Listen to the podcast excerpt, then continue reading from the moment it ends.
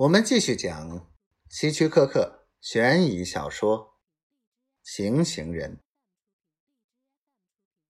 现场两百码开外，几个驾车的人停车在路旁，弯腰不停的呕吐。我嘴里也开始出现一股酸味。我放下车窗，清清喉咙，吐出口吐沫。可并没有什么益处。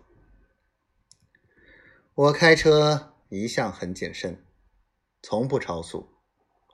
现在由于肇事者逃离现场，我的车速进一步减到每小时十八英里。警方会全面出动，四处搜索。我可不想被他们拦下来。我有个秘密。我不想和他们纠缠。我估计，如果警方不详查的话，我可以顺利过关。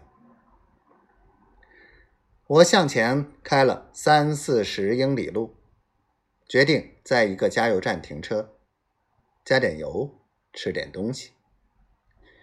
当时是凌晨两点，我的目的地是费城，离得还远。我告诉加油员加满油箱，然后把车停到餐厅旁，下车，仔细的锁上车门。我在吧台旁喝着咖啡，考虑到费城的安排。就在那时，我感到有人在注视我。我转过身子，发现身后的卡座里坐着一位衣着考究。两鬓斑白的人，透过他旁边的窗子，可以看到我那辆挂犹他州牌照的车子。那人的兴趣似乎并不在我身上。他衣着也太好，不会是警察。单是他的西装、袖扣、手表和钻石，粗略估计一下。价值不会低于五千元。我的脸整过形，他也不可能认得我。我不再管他，喝我自己的咖啡。我起身离开时，注意到他随后跟出。